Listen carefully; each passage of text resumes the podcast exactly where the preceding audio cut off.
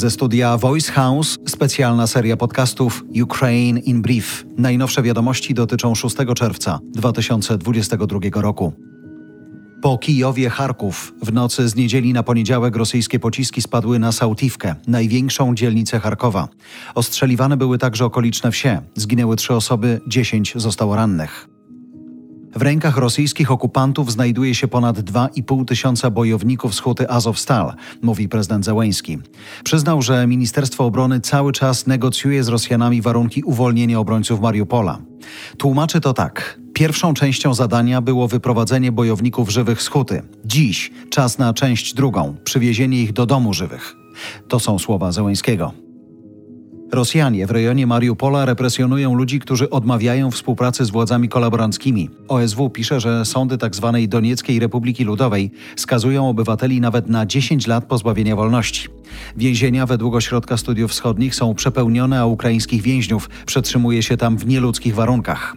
Kolaboranci zapowiadają także przejęcie majątków oligarchów Kołomojskiego i Achmetowa, bo sugerują, że oni finansują nacjonalistyczne władze w Kijowie. Koniec cytatu. Wojska rosyjskie szturmują Siewierodonieck i prą na Słowiańsk. To słowa Sztabu Generalnego Sił Zbrojnych Ukrainy. Jak to podsumował prezydent Zełański, trzymamy się, ale ich jest więcej i są silniejsi.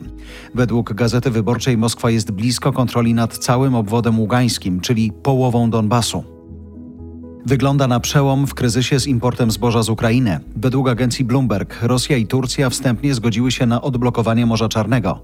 W środę w Ankarze ma pojawić się szef dyplomacji Rosji i umowa ma być domknięta. Ukraina nie zgadza się jednak na warunki tego dokumentu. Rosja chce kontrolować statki handlowe, czy czasem nie przełożą broni. Na to Ukraińcy się nie godzą.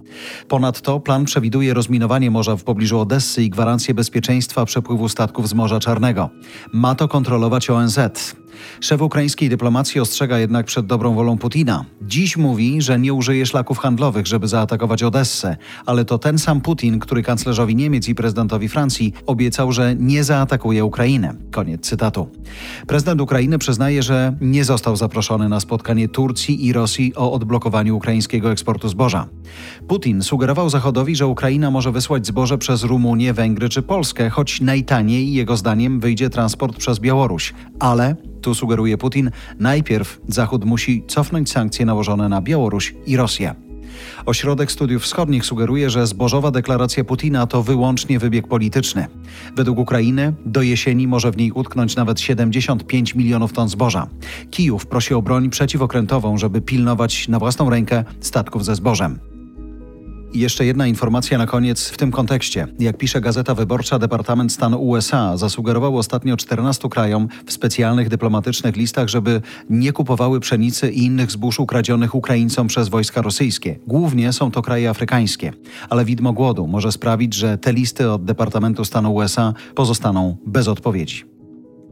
To było Ukraine in Brief od Voice House. Kierownictwo produkcji Dorota Żurkowska. Redakcja Agnieszka Szypielewicz. Dystrybucja Olga Michałowska. Realizacja Kacper Majdan. Dźwięk Kamil Sołdacki. Redaktor naczelny Voice House Jarosław Kuźniar.